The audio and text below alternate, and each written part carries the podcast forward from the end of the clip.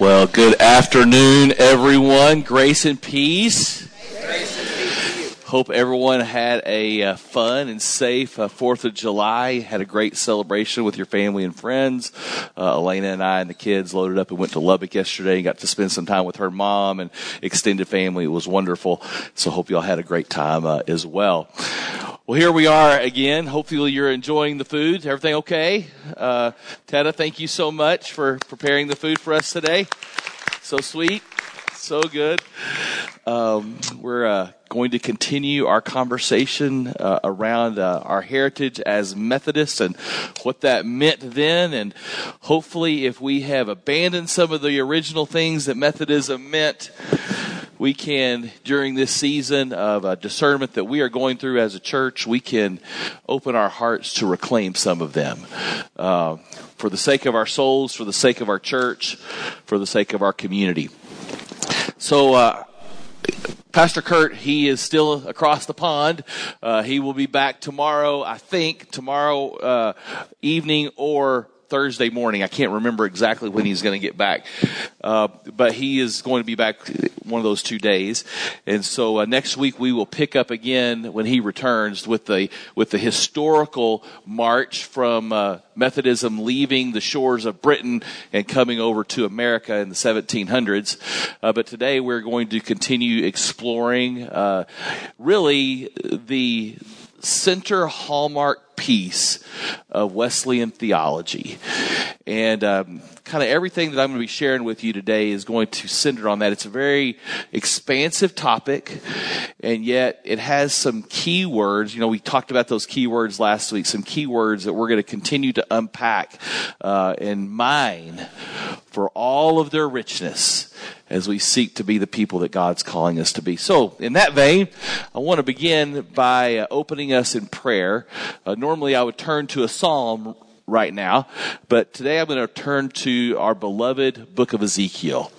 Uh, for those of y'all who were in our class on Ezekiel, I bet you heard you were hoping we would never hear from Ezekiel ever again. But this passage applies, and so listen carefully as we pray this together as we get started. Let's pray.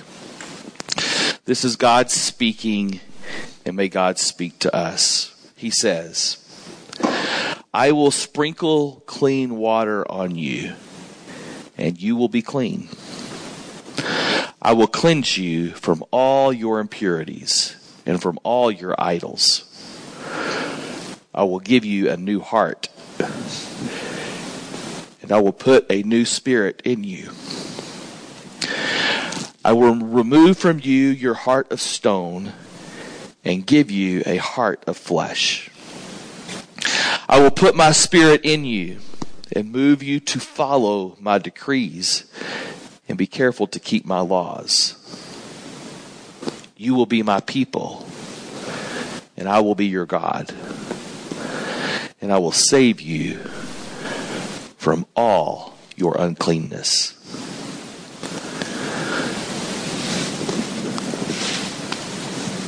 Father God, it is our hope today that as we share this meal in your presence with each other, as we uh, once again seek to mine the depths of our spiritual heritage as Methodists together, it is our hope that this very thing that you said that you would do, that we will continue to give you all sorts of space to do it. In Jesus' name, we pray. And everyone said, Amen. So if you had a, a minute or two to read over that passage in Ezekiel a few times, you would notice what the key word is. Did you catch it? It's a three letter word. It's the word all. Did y'all hear it? At least four or five times in the, the course of those few verses, God is insistent that what God does, God will do it completely. Hence, the reason that John Wesley believed that uh, the people called Methodist were raised up in the 1700s and continue to exist today was to, in his words, to propagate this doctrine. The, the doctrine, the name of the doctrine, remember, doctrine does what? Come on. What? Heals you. Doctrine is that which makes you whole. You go to a doctor so your doctor can help you be well. Doctrine is that which makes you well and whole. Doctrine is not to be this dogged thing that robs of life, but doctrine gives life. And so the doctrine, you know, Methodism, uh, as John Wesley began to pull it all together uh, back in the day, he saw it as a centering movement. That he would take all the great elements from all the grand spiritual traditions and bring them into one, making it the best, right?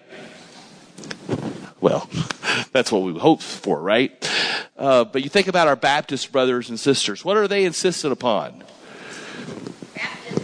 Believe, be baptized, you're saying that there is a moment in your life where you need to come to grips that you are in need of a Savior. Have faith and be baptized, right?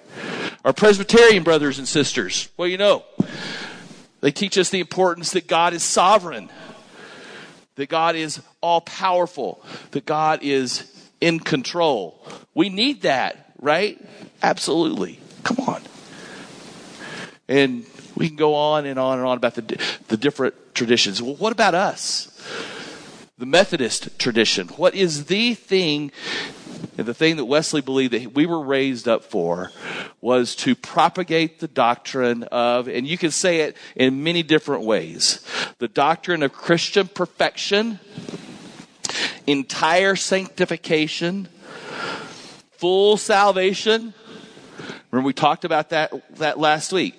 Uh, John Wesley's sermon, The Scripture Way of Salvation, it doesn't end with saving with uh, justifying faith but it has this this uh, this this trajectory of us being made whole holy in love. So all of those things all those ways are describing the same thing but what kind of the best way I think to talk about it is the doctrine of Christian perfection. And we sang that that uh, verse. We kind of emphasized that verse in that hymn that we ended with last week. Remember from "Oh for a thousand tongues to sing."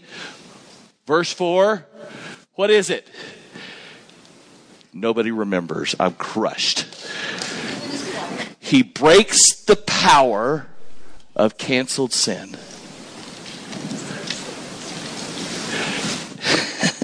Yes, our sin is canceled. Our sin is forgiven. But God is also in at work in our lives powerfully to break its power. That we can mature, we can grow in our faith to this place in our life where we are not bound to give in to sin any longer but we can actually be people that mature and grow, right? And are become more and more uh, like Jesus.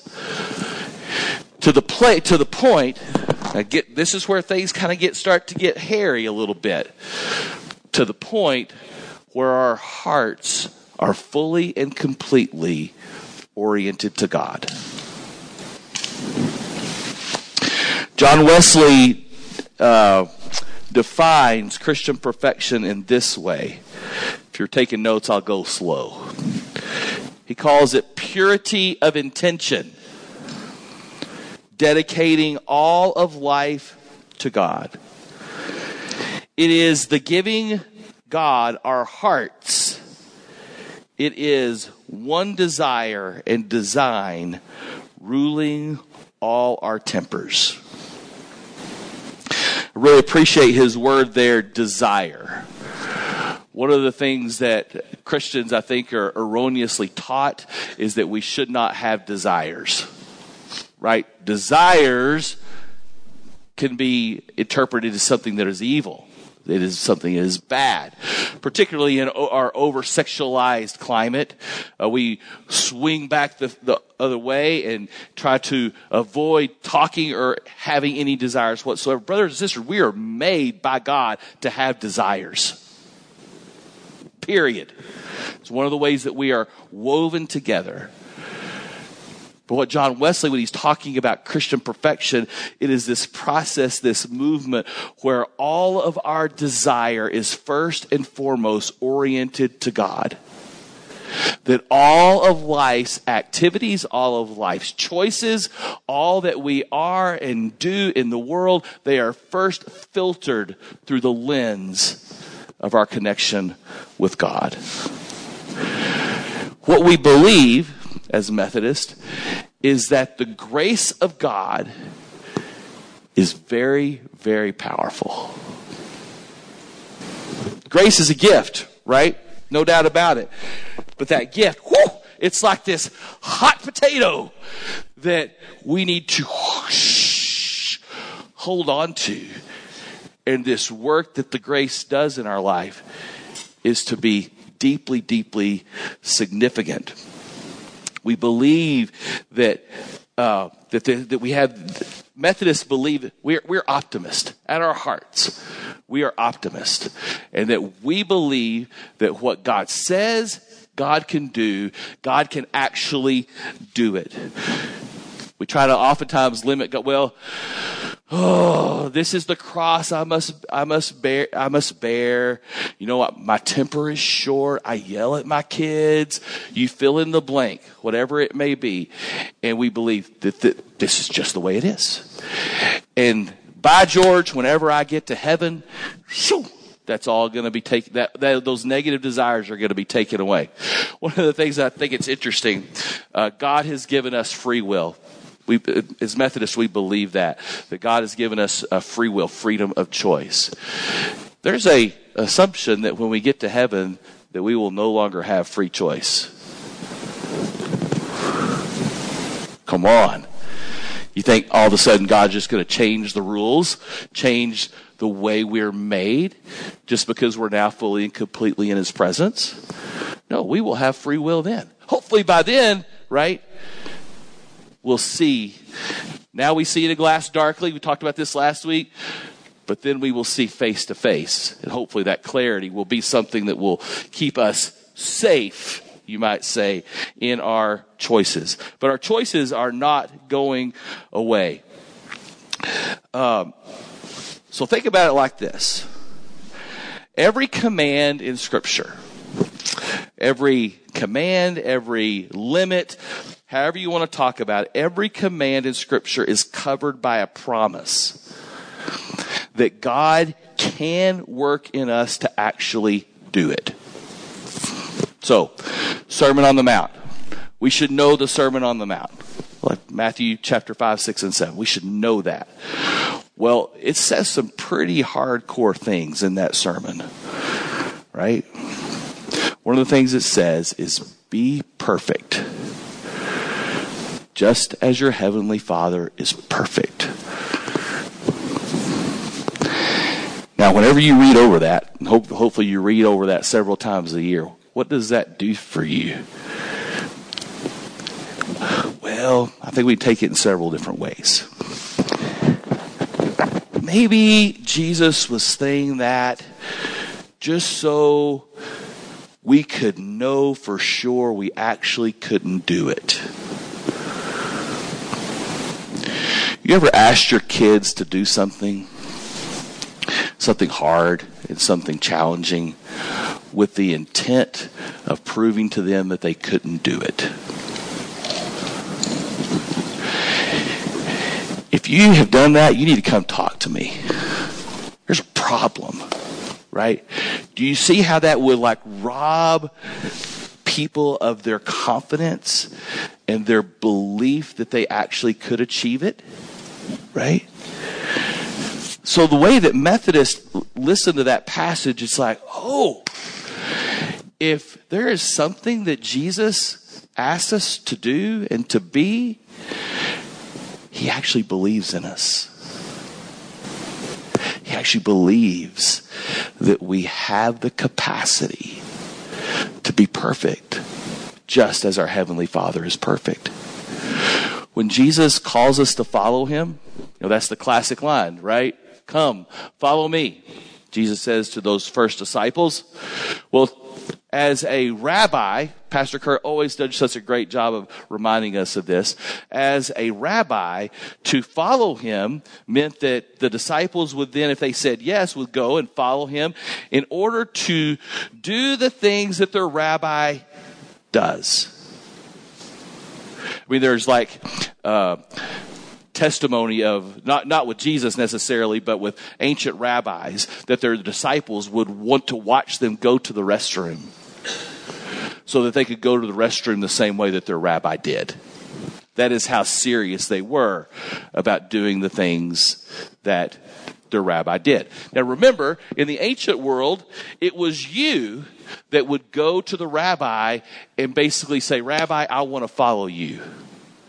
But Jesus turns that all on its head when he goes out to people and says, I want you to follow me. And so catch the implication. That when Jesus says that, he says, he's saying to them, Ooh, I actually believe that you have the capacity to be like me. And that is what Methodists believe. That there is a promise, that these promises, uh, every command is covered with a promise. And that when we live into it and seek it, that God will give us the power to live into it. And that is what is best for us and it is best for others. When we think about perfection, I was trying to come up with a great example. It's the summer, it's baseball season. Um, one of the people that is known as the greatest hitter of all time, y'all know Ted Williams? Maybe y'all have heard of Ted Williams. And um, the greatest hitters are always left-handed hitters in baseball.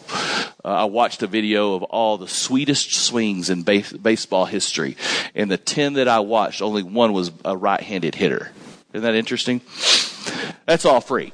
So, uh, but Ted Williams,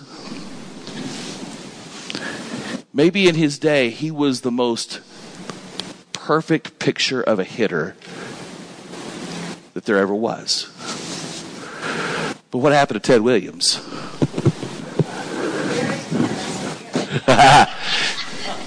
he got old. And he had to retire because he couldn't hit the ball anymore like he used to.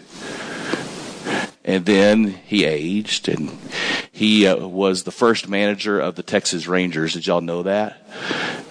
And he was a failure as a manager of the Rangers because he couldn't understand why people couldn't be perfect like him.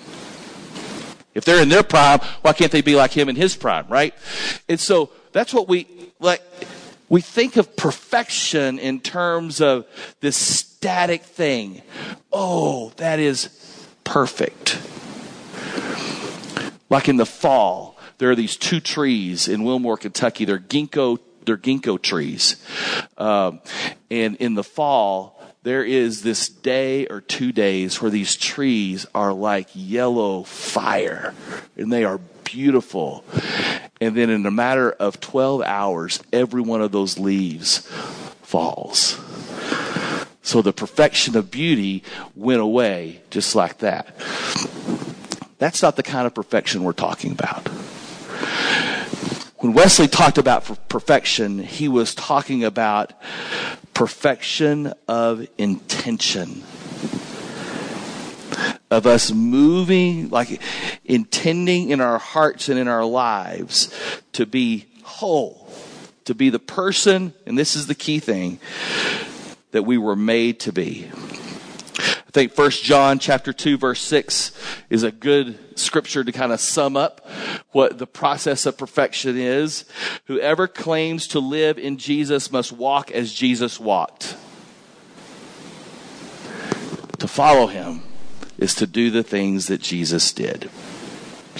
All right. Perfection. Wesleyanism. What are your questions?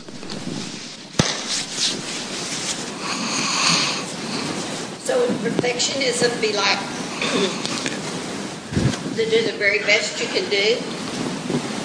Yes. To do the, she asked the question is, so is perfection uh, trying to do the very best you can do? Think that's a good way to put it. As you have your mind fixed on God, your heart and your mind and all of your desires are being filtered through the, the mind of Christ, Wesley would say.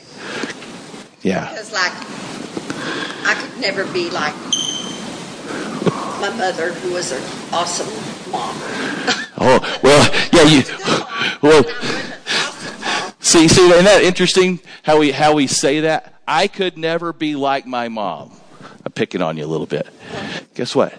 You were never made to be like your mom.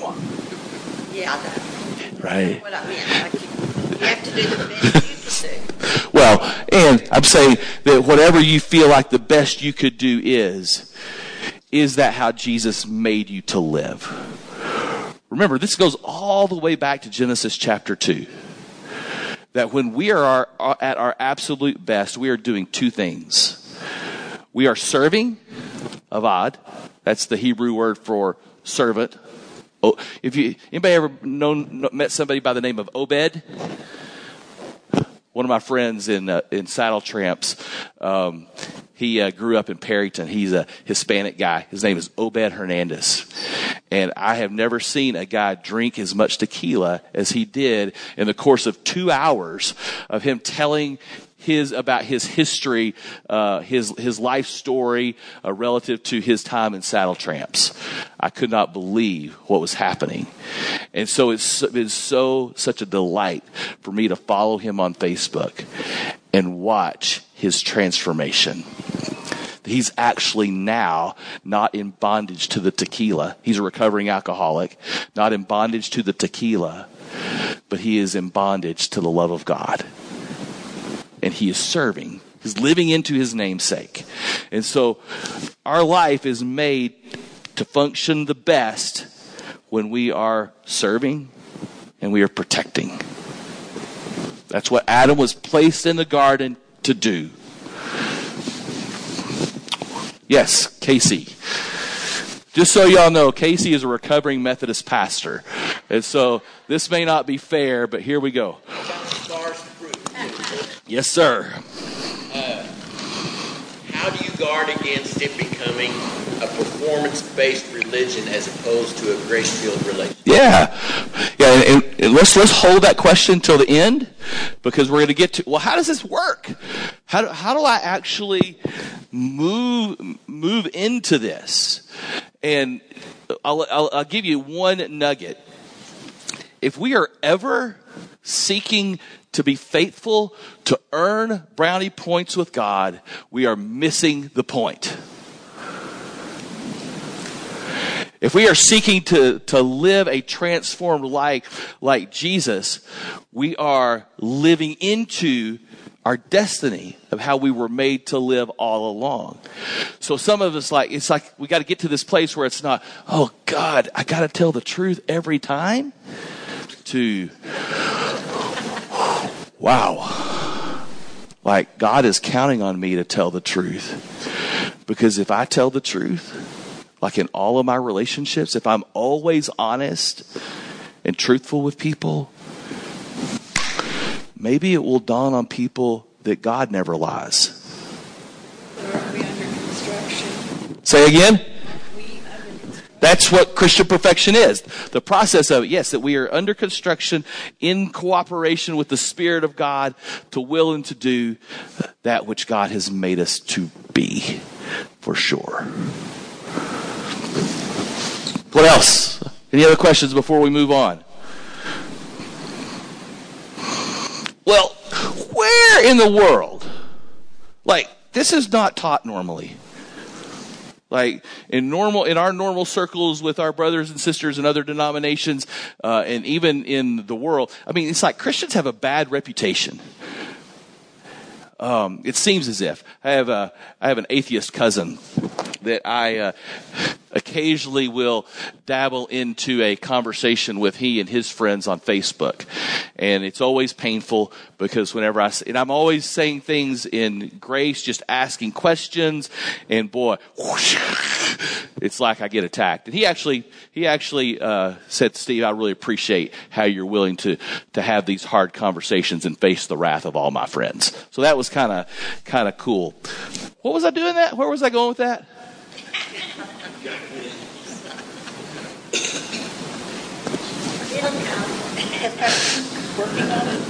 Yeah, yeah, yeah, yeah. Okay, so it's not taught.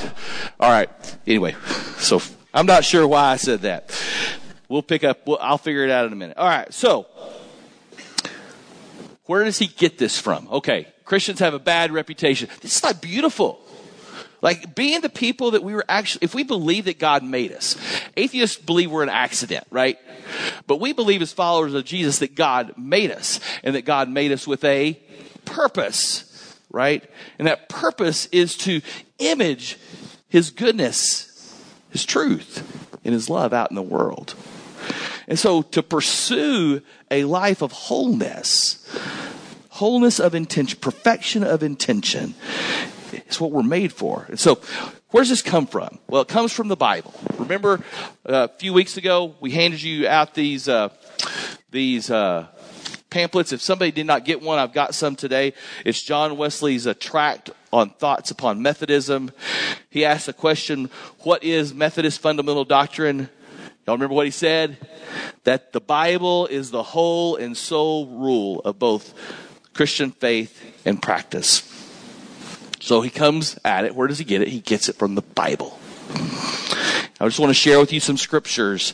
And this is not all of them by any means, but just a few. Matthew 5:48. Be perfect, therefore as your heavenly Father is perfect. Now, go home and read that tonight and read it in context. It's very important to do that, right? Whenever you read it in context, you know what comes right before be perfect? Oh, that real easy thing to love your enemies. Could it be the most perfect expression of Christian perfection? Is a willingness and ability to love our enemies winsomely.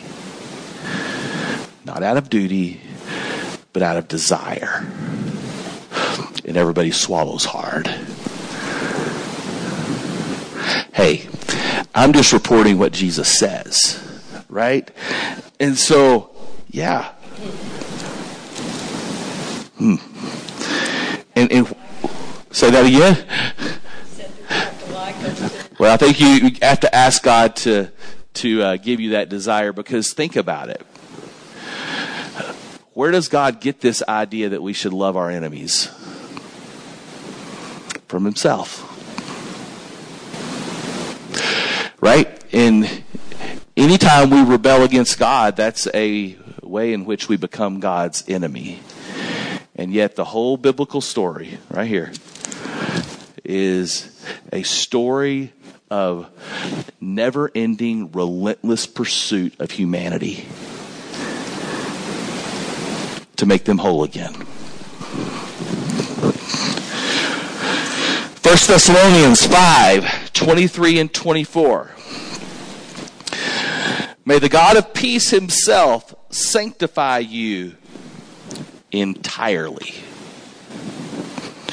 And may your spirit and soul and body be kept sound and blameless at the coming of our Lord Jesus.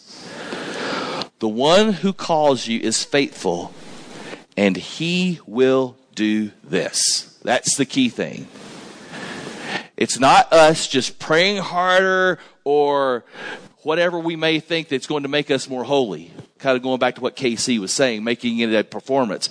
It is actually laying ourselves at the feet of Jesus regularly and trusting that his power is able to work in us as we grow in our faith with him. All right. James 1, 2, and 4. Remember when John Wesley was convert, had his conversion experience at Aldersgate Street? Uh, the person that was leading the meeting uh, was reading from Martin Luther. Martin Luther, uh, he wanted to kick two books out of the Bible. Y'all know which two books he wanted to kick out? The book of James and the book of Revelation. Boy, how we would be lacking if we did not have those two books. So James 1, I mean, James is just filled, filled with all sorts of controversial, hard things that when you read them through the lens of the beauty of God's grace, they have the power to change us. James 1, 2, 4. Consider it pure joy, my brothers and sisters, when everything perfect is going your way. Because you, y'all were supposed to stop me. Oh, let me start over. Consider it pure joy, my brothers and sisters, whenever you face trials of many kinds, because you know that the testing of your faith produce, produces perseverance. Let perseverance finish its work so that you may be mature and complete, not lacking anything. Now, if we're uncomfortable with that word perfect, it's the Hebrew, it's the Greek word teleos. Let me read this again. Let perseverance finish. That's my translation. But let's use the same translation that was used in Matthew. Let perseverance perfect its work so that you may be, oh, here's the word again. My translation has mature, so that you may be perfect and complete, not lacking anything. I think we're perfectly happy with perseverance finishing it, its, its work, but complete, but perfecting it. And that mature thing, yeah, we're good with mature, but perfection? Well, if it's perfection of intention, yes. Philippians 2, 5 through 8. Paul writes, Let the same mind be in you that was in Christ Jesus. Brothers and sisters, we actually have the capacity to think the way that Jesus thought. Who, though he was in the form of God, did not regard equality with God. What does yours say? I know y'all don't have your Bibles open, but maybe you have that verse memorized. Most of the time, that's often translated, did not regard with equality with God as something to be grasped. Or mine says exploited. But he emptied himself. It's one of my favorite words in Greek. It's the word harpagmos. And you can say it like a pirate. Harpagmos. Um, what's the day of the year where y'all, you're supposed to talk like a pirate? Well, we should talk like a pirate every day. Because to harpagmos something um, according to the Greek language and biblically speaking, is to grab hold of it and use it for your own benefit. And that's exactly what a pirate does, right? It works. A pirate goes and robs and pillages for their own sake. Who though he was in the form of God, this is Jesus, did not regard equality with God as something to be harpagmost. But he emptied himself, taking the form of a slave, being born in human likeness, and being found in human form, he humbled himself and became obedient to the point of death, even death on the cross. That we can grow in the way in which we think through letting go. We don't have to live our lives like this because God is with us and God is at work. Matthew 22, 36 through 40, this may be the, the centerpiece of where John Wesley's doctrine of Christian perfection uh, arose and uh, became such an important part of the movement. Someone asked, Teacher, which is the greatest commandment in the law? Jesus replied, Love the Lord your God with all your heart and with all your soul and with all your mind. This is the first and greatest commandment. And the second is this love your neighbor as yourself. All the law and the prophets hang on these two commands.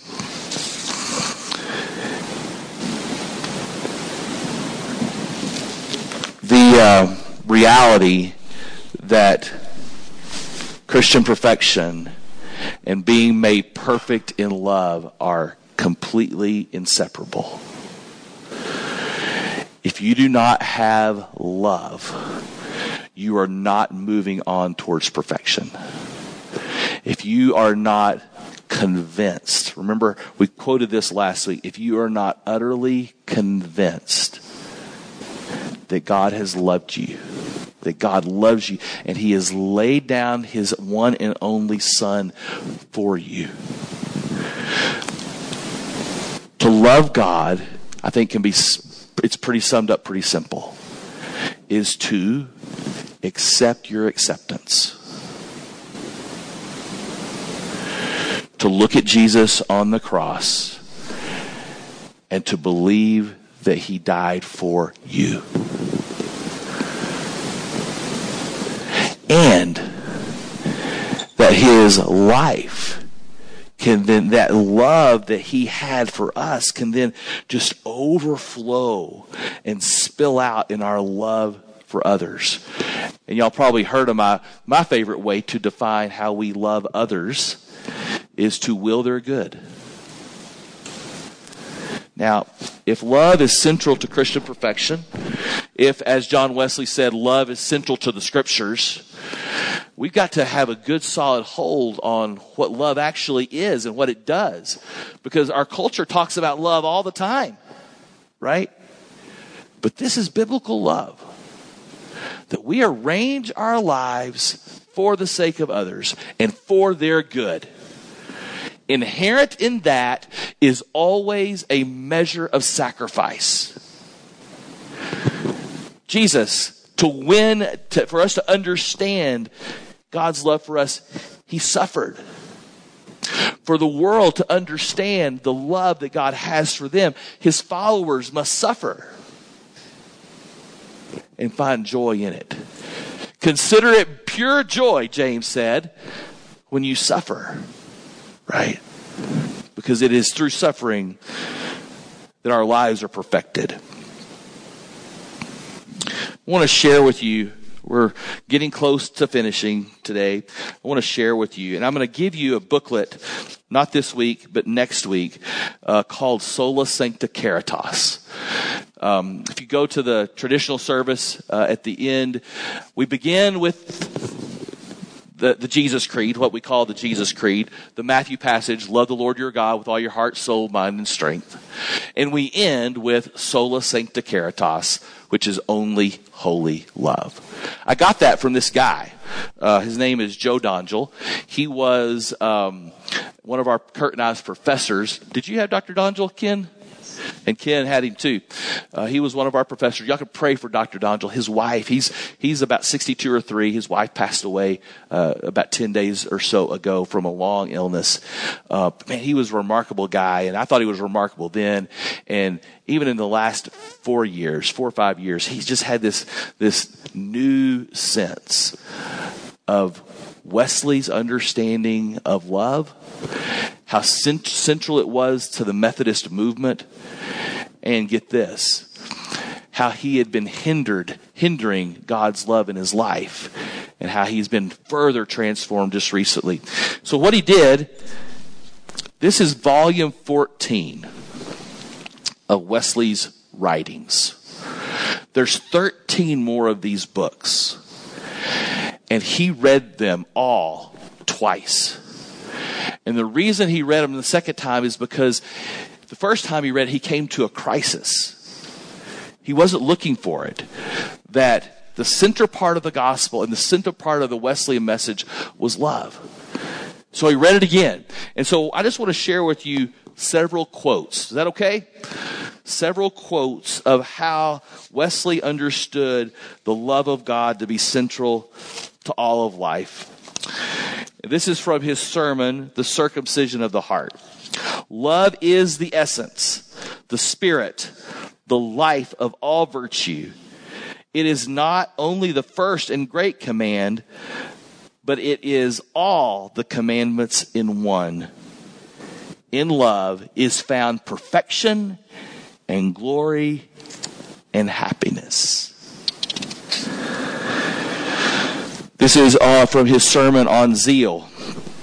In a Christian believer, love sits upon the throne, which is erected in the inmost soul, namely, love of God and man, which fills the whole heart and reigns without rival.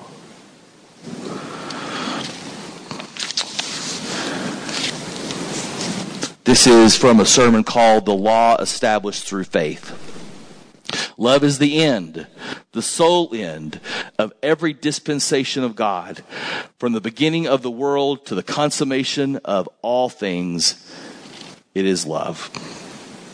This may be most memorable to many of us uh, if you've read his treatise. I'm going to also give you a copy of this treatise uh, next week. It's called The Character of the Methodist. So there's a question asked Who is a Methodist? A Methodist is one who has the love of God shed abroad in his heart by the Holy Spirit, who loves the Lord his God with all his heart, with all his soul, with all his mind, and with all his strength. What's the key word there? All. so Wesley is not making this stuff up. He is searching the scriptures. And this, this is the conclusion that he is drawn, draws. That our relationship with God is not just about a life that when we die, we go to heaven. we were sitting, around the table last night telling stories, and uh, Elena's mom told a story of a kid's sermon. They go to St. Luke's in Lubbock. Andy Hurst is their pastor. And um, he asked at the kid's sermon, he said, Now, tell me how you get to heaven when you die. He, no, she said, Tell me how you get to heaven. And the kid chimed in, Well, you got to die first. Very funny, right? Well, Jesus could return, and then we could, you know, uh, be in this place where heaven and earth are fully one. But the biblical story is about getting heaven into us now. We pray for it. Thy kingdom come, thy will be done on earth. Come on. We pray this stuff, right? Let's see. Give you a couple more.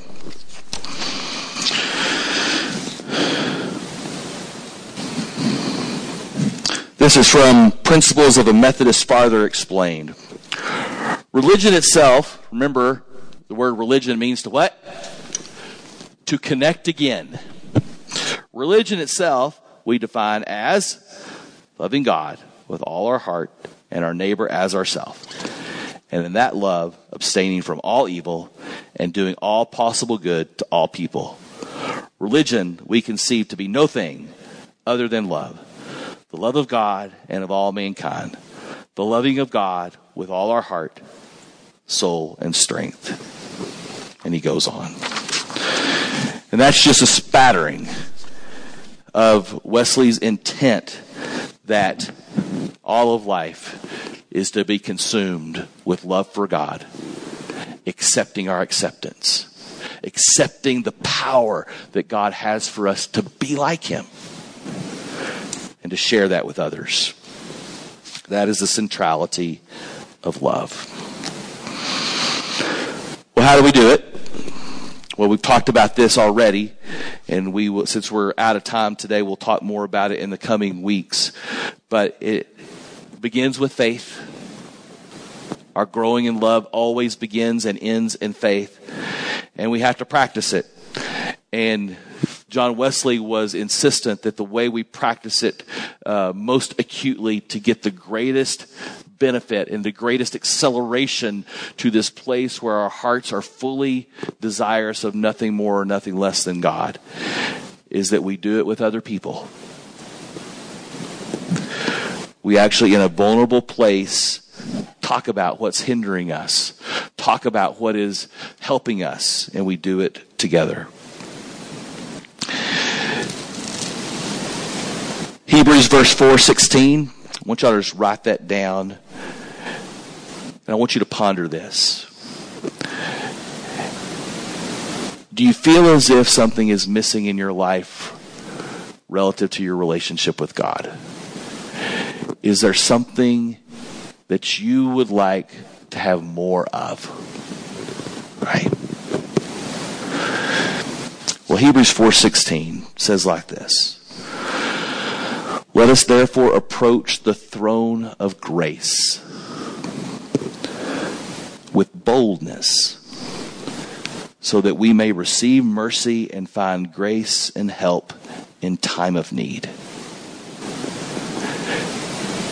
Just like to invite you to write down what you would like for God to do in your life. Is that desire, does it mesh with what we have been talking about relative to the love of God and the love of others today? Basically, is your desire in line with God's desire for you? And to talk to God about it. Boldly, as the scripture says, talk to God about it. And let's see what God would lead us to do next. Okay. I need y'all to take a deep breath, and I want you to sing. Yeah, I know. I know. Uh, one of the things that this whole this whole six weeks has done for me is I've been Kurt and I have been preparing to share with you each week. Is I've been thinking about the struggles our denomination has been having, basically for the last fifty years what are the things that made Methodists great in the beginning? And if they made us great in the beginning, if we start doing them again, maybe they'll make us be the great movement. We're limping right now. Let's be honest. Our movement, our Methodist movement is limping. What could have set us free to be the great movement that transformed the world? Singing was one of them. And as we sing this hymn, you probably it's it's it's not a well-known hymn, but it's a great hymn. Y'all just let me if y'all can't carry it, let me carry it as we sing. But just notice the words. Notice the words, the words that we've talked about today, and just kind of let it sink into your heart. Let's stand and let's sing, and can it be?